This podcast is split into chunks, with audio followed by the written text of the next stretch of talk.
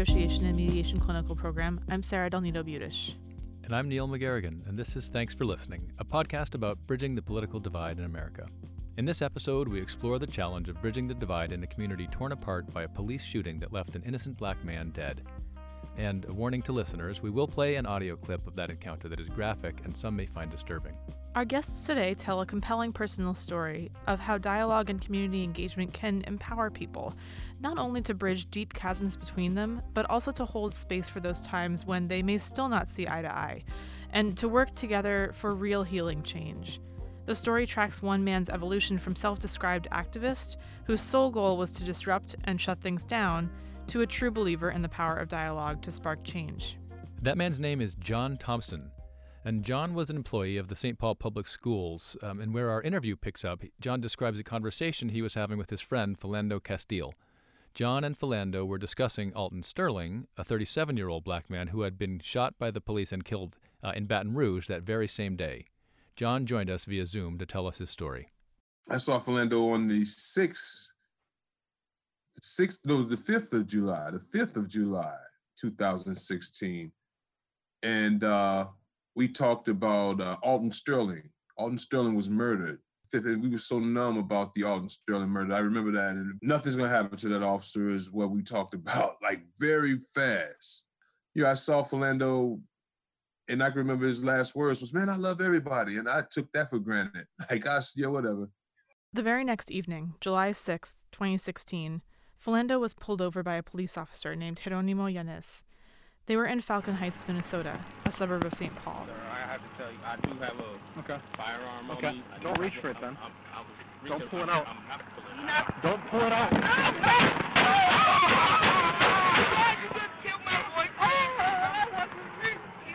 Don't pull it out! Philando had been driving with his girlfriend, Diamond Reynolds, and Diamond's four year old daughter. As Philando bled to death, Diamond started streaming a video of the fatal encounter on Facebook Live. John didn't see that video right away. Uh, I woke up in the morning as I normally do, probably about 5:30 a.m., and Fox News was on, and another police-involved shooting was across the screen, and then it said Philando Castile, and I screamed from the top of my lungs. And I woke up everybody in my house. Yo, I woke and like they killed Phil. Oh my God! Like I remember that, and everybody's like, "Who the heck is Phil?" In my house, I'm like, "Oh my God, they killed Phil." Um, I didn't go to work that day. I didn't go to work that day. I, I wound up going in later that afternoon. I can remember that. I wound up going in later that afternoon because I didn't want to leave my boss hanging for the whole day. So I went in later that afternoon, and uh, I got the work van, and I was headed to a couple of schools, and I passed the governor's mansion, and there were thousands of people outside of the governor's mansion. And then what they were saying was being broadcast live in my van on the rail. And I'm thinking, wow. But what I'm hearing is uh, also the media, the media is uh, portraying Philando in a negative light.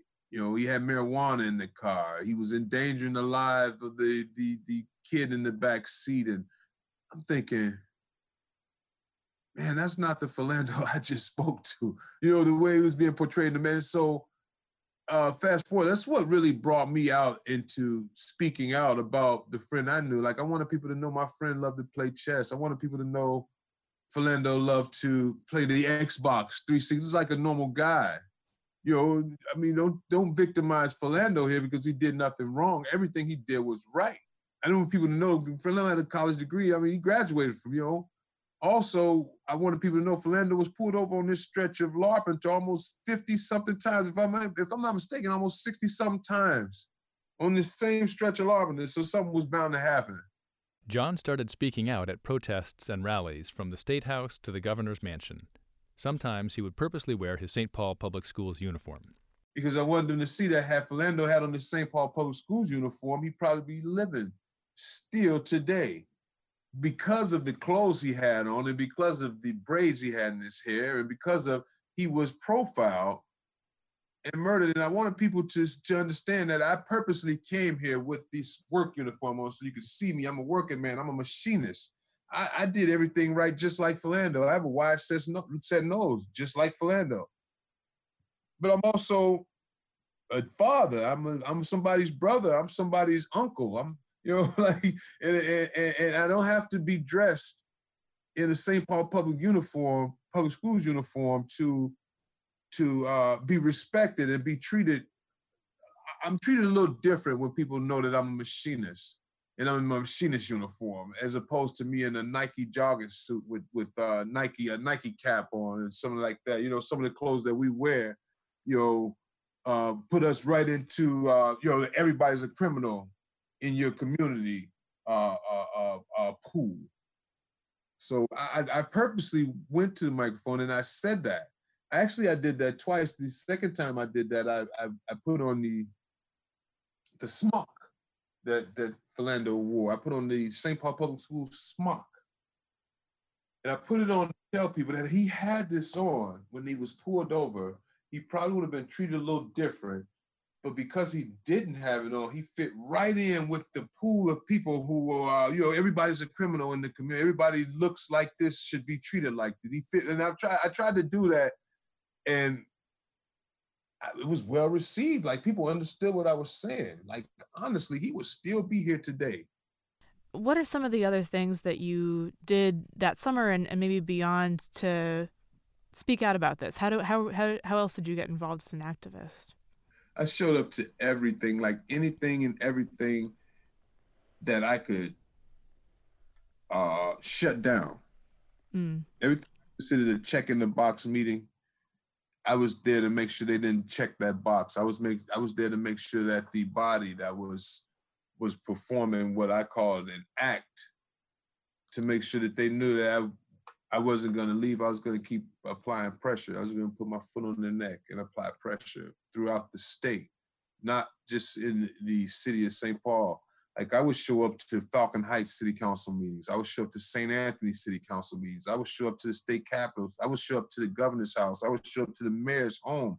To give a sense of what this was like, we found some footage of John and others at a subcommittee meeting at the Minnesota State House. You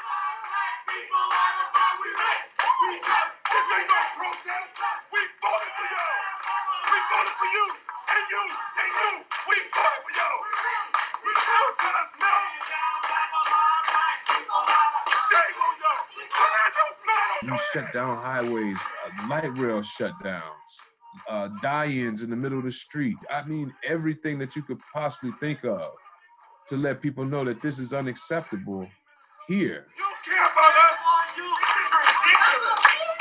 Shame on you. You should I wanted people to know that I was angry. I'm very angry. And I want people to know that I have over 2,500 people that are very angry also. You know, the numbers grew at any given time. And I wanted them to know we weren't going anywhere until they gave us a, a solution to this to this injustice. And at that point, honestly, we just wanted Officer Yanez to be tried. Uh, we want him to be charged. We want him to be charged with something. As the protests continued, a law professor in nearby Minneapolis was paying very close attention. Sharon Press teaches at the Mitchell Hamline School of Law and she directs the school's Dispute Resolution Institute. Sharon had received a grant from the American Arbitration Association's ICDR Foundation, the same foundation that funds this podcast. They gave Sharon a grant to launch a project called Making Talk Work. The goal of the project is to build healthier, stronger communities through dialogue. Overwhelmed by the upheaval in Falcon Heights, the mayor of the town, Peter Lindstrom, reached out to Sharon and other community organizers for help. Sharon joined our conversation with John Thompson via Zoom. So the group of us got together to talk through what what might the city do to um, move forward, and ultimately, what was decided was that there would be a, two parallel things that would happen. There would be a task force that the city would create. They would take applications from the residents of Falcon Heights, um, try to get as many diverse opinions at the table to actually look at the data and review and make recommendations to the city council about the path forward. And this data point was important because one of the things that was that came out, as John said, Philando had been pulled over 50, 60 times on this one stretch. And it wasn't just Philando Castile, it was everyone who was African American. Mhm. It was a dangerous part to just be, you know, the, the old saying, driving while black. That was a problem in that particular area. But the city council, the white residents of Falcon Heights, they didn't know that. And they didn't have any data to support that this was going on, even though the the whole African American community knew, oh, that's not a place you want to be driving. So that was a that was a big piece of the task force. Parallel to that, we decided that we would run uh, a series of community conversations to help the community transition from being feeling angry and helpless and hopeless to interacting with the task force and ultimately coming through the other end in um, with a positive direction of where to go. And how did you think about what those community conversations might look like? Ultimately, we settled on five different community conversations uh, that that took people through um, first looking at personal and community values, then looking at how Falcon Heights lives out those particular community values, um, both in terms of activities, poli- uh, policies, and policing policies and practices. And then the third one, uh, at that point, the task force had developed in preliminary recommendations around policing. So they brought that to the community conversation, and there were some conversations and feedback that went back to the task force from the community. The fourth one was what's needed for transformational change and personal commitments. And then the last one was to be this commemoration of the work accomplished and development of next steps. The fifth one ended up having a bit of a challenge that got thrown into the mix because the last one was supposed to be June 19th.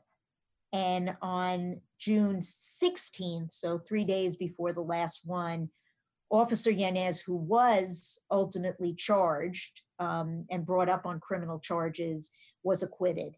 And needless to say, it reactivated the community. There was great disappointment and and upset around that. And so we needed to sort of manage and deal with um, all of the emotions that surfaced with that before people were really in a place to want to close things down.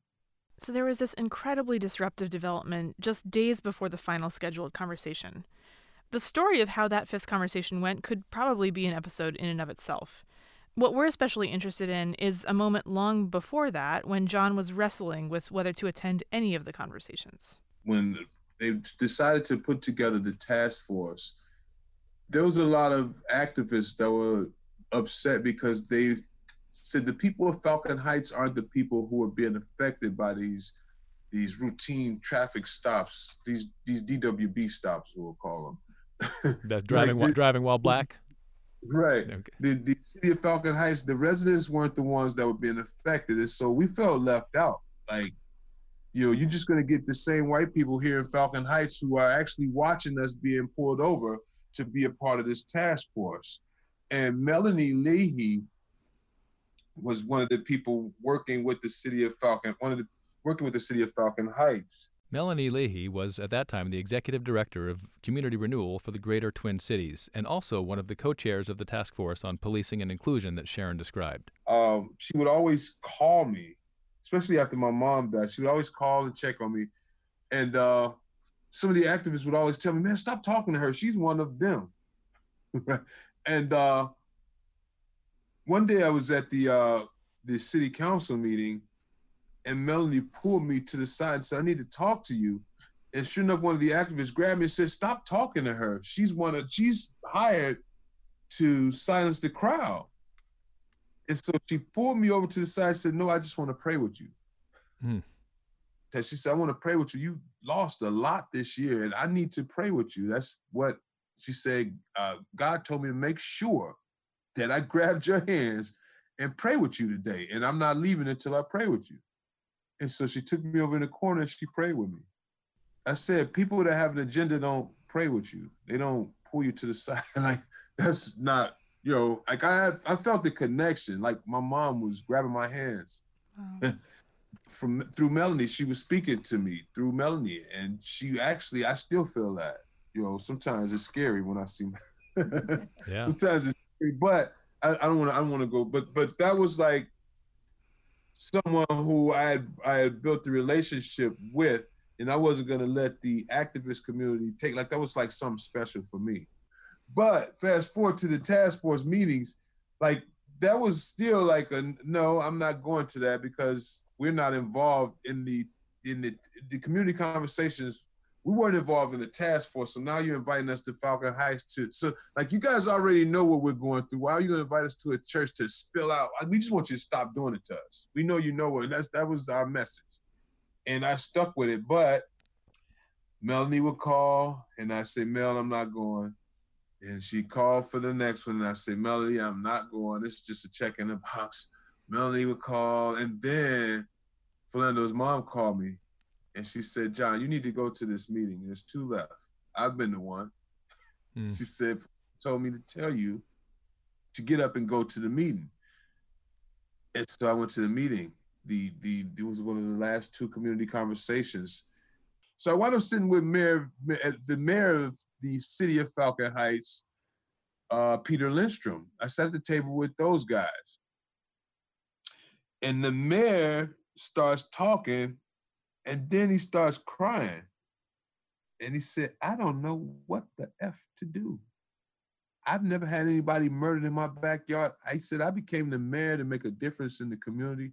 I became the mayor because I saw things that I wanted to see change. Like he and he, he was actually like not scared for the first time. It's like we scared him a lot, so he kind of shelled up when we show up to the city council meetings. But now I'm sitting across the table from this guy who's not the mayor. He's like somebody's dad. He's he's uh he's someone who I could see at Cub Foods buying a rotisserie chicken. like he's not a he's not the, the the manager of this city. He's actually like telling me, John, I have no idea what to do. But he said, I'm here with the community because I have things I want to see done. You have things you want to see done, and we're gonna do it together. And when he said that, I'm like, okay. Like it was like an eye opener. I've never seen this. Because keep in mind, I've never been in a situation where I would have to be this close to a mayor ever in my life. But I was just yelling at the mayor two days ago, and I said, My friend's blood is on your hands. And we were standing at his house a few days before that. Like we were in his grass, all of us. We didn't care about his lawn. And then I actually saw how wrong I was.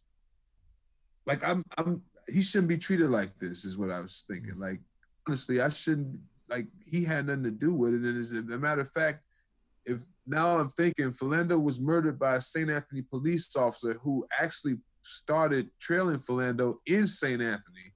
He just happened to get pulled over in Falcon Heights. And all of us are yelling at the mayor of Falcon Heights. Like I, I honestly saw the mayor doing exactly what he had been saying he was going to do at the city council meetings.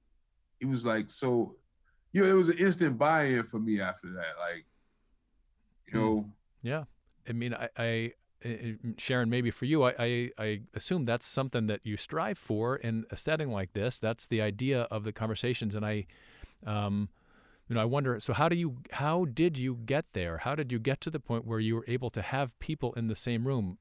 Uh, you know, John just told his his experience was was was one way that he got brought in and took a personal call, several personal calls from people associated with the process, and then from Philando's mom. But what was your challenge, Sharon, of getting people in the room together? And then, secondly, once people are in the room, what do you do to help them have those kind of transformative moments where they see each other as as human beings and not as you know enemies or sound bites?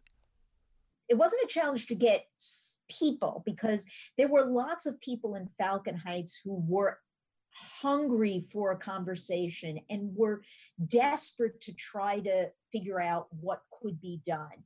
Um, but as uh, John alluded to, Falcon Heights is primarily a, a very Caucasian uh, city. And so the challenge was really getting a diverse group of people there because that's ultimately what everyone wanted. They didn't want to just have an echo chamber conversation, they wanted to talk to people. And so early on, a decision was made that when we said community conversations, it would not be exclusive to Falcon Heights. And so we advertised broadly. And uh, Melanie was on a mission mm-hmm. to bring in John and to bring in as many people that she had had contact with during the, the protest at the uh, city council meetings. So there was a real effort made. I want to mention one other person that John mentioned, and that's um, uh, Associate Professor Raj Sethuraju, who is um, Associate Professor at Metropolitan State. And he did, is in the School of Law Enforcement and Criminal Justice and is well known in um, the African American communities. He's an, an activist himself. Mm-hmm. Um, and he's also very involved in restorative practices and circle processes. And so we thought it was important for our planning committee for him to be included as well, uh, both for his expertise and for his access ultimately i mean there was a little bit of tension between how to run the meetings because we all we decided on these five meetings we wanted to have some part of each meeting that was everyone all together and so we opted to have both the very beginning of each meeting and the very end of each meeting to be everyone who attended together but the middle portion was going to be in groups of about eight in a circle with two facilitators who were volunteers from the community at large. So w- one of the things you had just said, and it's I don't have don't want to to to divert you, but uh, you mentioned facilitators, two per each, two per group. Were these people that um, were volunteers, and you gave them some some training to help them understand sort of the role that they were to play and and, and how to serve as facilitators? Right. So the the people that we utilized came from two different lists. One were uh, volunteers with the Community Dispute Resolution Program, and then another group that had done some facilitation training. So they all had a baseline of facilitation training. We then did another training for everybody who was going to volunteer. And then at the start of each session, the, the facilitators showed up about a half hour in advance and we would uh, walk them through the agenda for the evening, what questions that they were each to ask in the circle, how to organize their circle, and just do a little refresher and pair them up because they didn't necessarily know who they would be working with. One person in each of the circles took the lead on facilitating, and the second person um, recorded notes because we were trying to capture uh, what were the responses so that we could both frame up the next session and also um, when we came back together we tried to do some synthesizing of what had been what had come out of the conversation that night sharon can you give us a sense of what what you learned um, what came out of these conversations and both on a um, maybe in a moment we'll get to the, the sort of the substantive level what I know you did a evaluation of the sessions. What did you learn from from the feedback that you got about these conversations? So one of the one of the things that was most encouraging about it was that that people changed in terms of their of sort of their emotional state of when they started the conversations and how they left. And and that was something that we were really hoping for. So specifically um, participants reported feeling more optimistic and trusting and less cynical, sad, and angry after having participated in the conversations. There, there also was this mixed finding of being both more energized and also more fatigued after mm. the conversations. And I and I sort of understand that. I think that there was a sense of people feeling a bit more connected and and better about directions and, and wanting to move forward and also feeling somewhat emotionally drained because it, it was a challenging period of time for everyone I want to round out our time together with with your reflections, John. You know, you had at least a, a moment in these in these conversations that were it sounds like was incredibly powerful for you on a personal level in terms of a shift that you felt. Um, give us a sense of you know after the community conversations, what changed or what change did you feel in your community, and also for you personally, how was this experience kind of a launching point to the work that you're doing now? After Philando was murdered, I wanted stuff to happen right now. Like I want you to do this now. And I I can vividly remember uh, Melanie said, John, you can't walk in the building. No, she said, you can't uh, you can't grab Monopoly, play Monopoly and just pour the pieces out on the table. You need to know the how to you need to know how to play Monopoly. So I'm, I'm gonna need you to read the instructions. It's something like that. No, she said, you need to read the instructions. So I want to show you how to play Monopoly, is what she said. Mm. And um, like I can remember walking into one of the meetings, one of the last meetings, and it was like everybody's John, John, what is it that what is it that you want on this recommendation board? Like I want you to get rid of the St. Anthony Police Department. And then it was like everybody in the room wanted to get rid of the St. Anthony Police Department.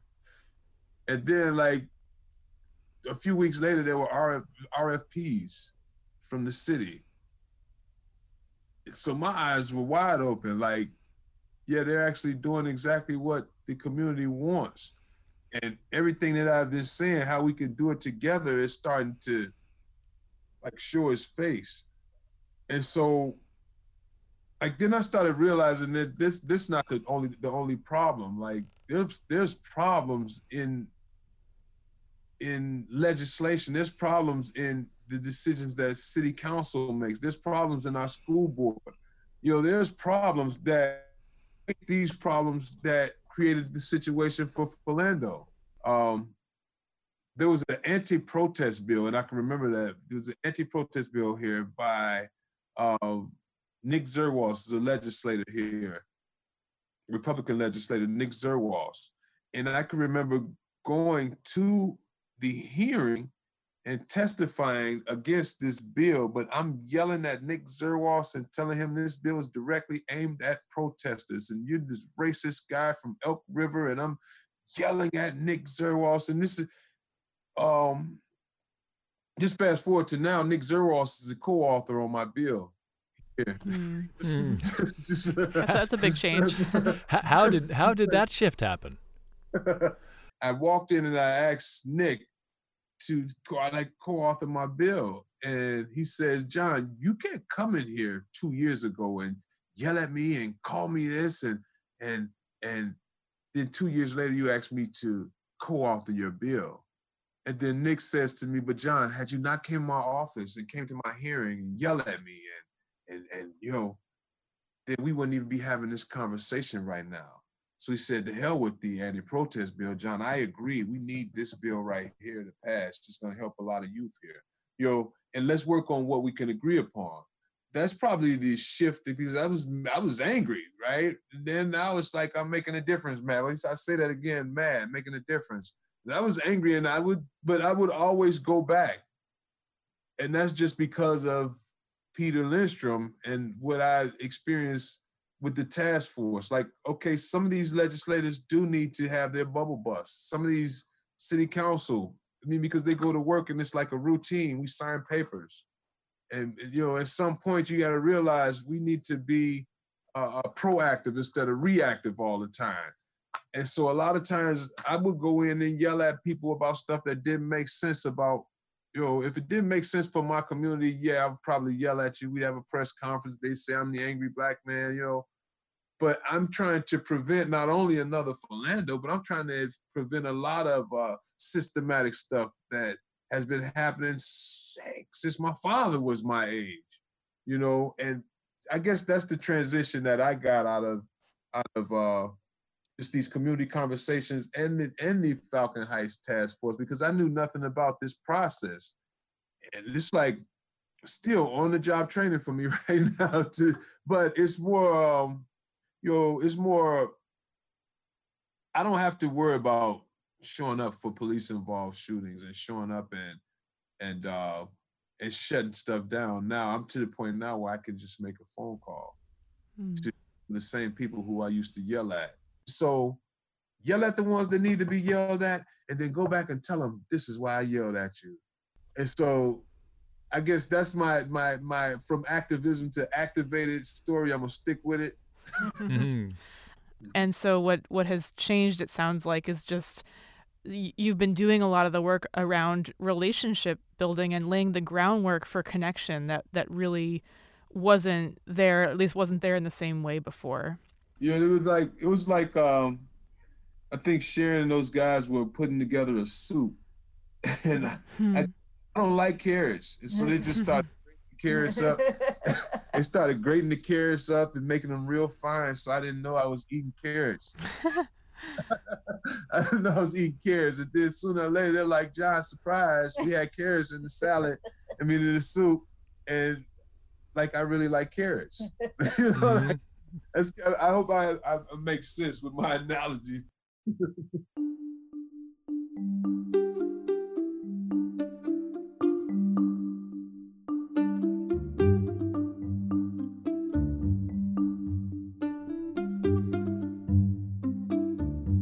in times of crisis, relationships are everything, and that's what's going to make the difference. And so, for me, one of the most profound uh, things that came out of the community conversations was the wonderful relationship with my good friend John Thompson, who I did not know before Nope. any of this. No, So- I did not know Sharon. I don't think there's a, a, a chief in this state who doesn't know who John Thompson is. right. And I think that a lot of times they're asking me to come and to talk and have the same conversation. And I, how did it work? And you know, when when I go and I have these conversations, I, I actually say we did it together. Like honestly, we had to buy in, and it works. Like a lot of problems I have now, I solve over a cup of coffee. a lot of problems. So, and and I, and I, I definitely uh, know that it's because I came to uh, to a lot of these uh, soup parties I didn't want to come to. you know, you know, if had I not, you probably wouldn't have this John Thompson. Like I would, I would think that um, shutting stuff down will get stuff done. I didn't know how this stuff worked, you know, but I, I'm glad because it is it is involved into more than I would have ever like. I actually know my purpose in life. How about that? I know my. I, I can leave you with that. Like I actually know what my purpose in life is on this earth and that is to to bring these conversations and to to have these conversations and to bring people together like i make people hug each other you know like if i walk in the room i make people hug but to have these conversations and and to facilitate these type of uh uh um before something like a philando happens in your community uh that's my purpose Well, John, I, I and Sharon too. I wish you both were here in the studio so that we could close with an actual hug. But Me uh, too. I no, I really do, and um, it's a beautiful image to um, to think of and and to realize that there is something to be said for um, engaging with each other. Um, there's also something to be said for activism and shouting when it has its place, and um, it does. And there's also a place for engagement. And it sounds like um, the work that you all did together um, out of this terrible tragedy has led to something that is um, incredibly valuable and positive and um, is something that can be a model for a lot of other communities, as you say, John, before the next Philando happens. So thank you so very much for for sharing with us and for this time. Thank yeah, you. thanks so much for for inviting us. It was uh, always always um, great to talk about these things and to share the news.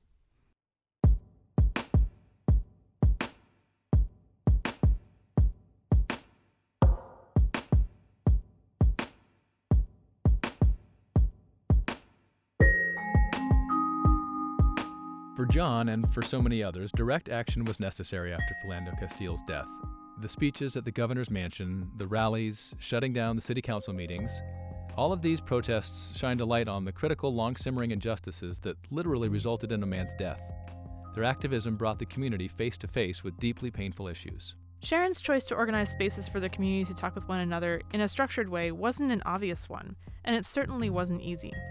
It took a lot of deliberate effort, a diverse planning team, and even after extending invitations to people like John, there was no guarantee that a diverse mix of people would show up. But John finally did show up, and when he did, for him, the nature of the conflict between his activist community and city leaders completely changed. John realized that his view of Mayor Lindstrom had always been from behind a bullhorn, but sitting next to him at the table during the community conversations, he saw something completely different. The vulnerability that the mayor showed in that moment also opened up something different in John, and it continues to affect the way he approaches problems today. For him, dialogue was the beginning, not the end. In the weeks and months following that, that final community conversation, Falcon Heights terminated its contract with the St. Anthony Police Department and instead negotiated a new contract with the Ramsey County Sheriff's Office based on a set of expectations collaboratively developed in the community. In 2017, John founded an organization, Fight for Justice LLC, to support his community engagement outreach and his activism. Melanie Leehy, the co chair of the task force who worked so hard to get John to come to the community conversations, is now on the city council. The community is changing. Even so, this isn't necessarily a story that can be tied up with a bow. The task force and community conversations in Falcon Heights were ultimately reactive to a particular moment of crisis, and that in turn led to the community dialogues. But is it possible to lay the groundwork for strong relationships and connections within a community without some precipitating event? Sharon and her colleagues had been working before Philando Castile was killed to try and drum up energy in various communities to engage in dialogue.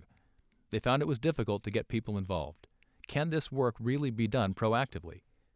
That's the question we'll be examining on our next episode.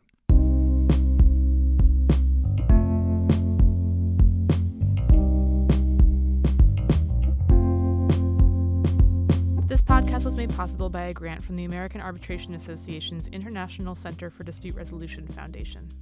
Thanks so much also to our editor, Kate Ellis, and to the folks at the Harvard Media Production Center where we do our recording. Theme music is made available to us courtesy of Blue Dot Sessions. And we want to thank our colleague Tracy Blanchard for her indispensable help. If you'd like to hear more about anything that we spoke about on today's show, please take a look at our website, hnmcp.law.harvard.edu slash podcast. And there you'll find a transcript of today's show and many other resources that relate to what we talked about. And thanks for listening. Yeah, as always, thanks for listening.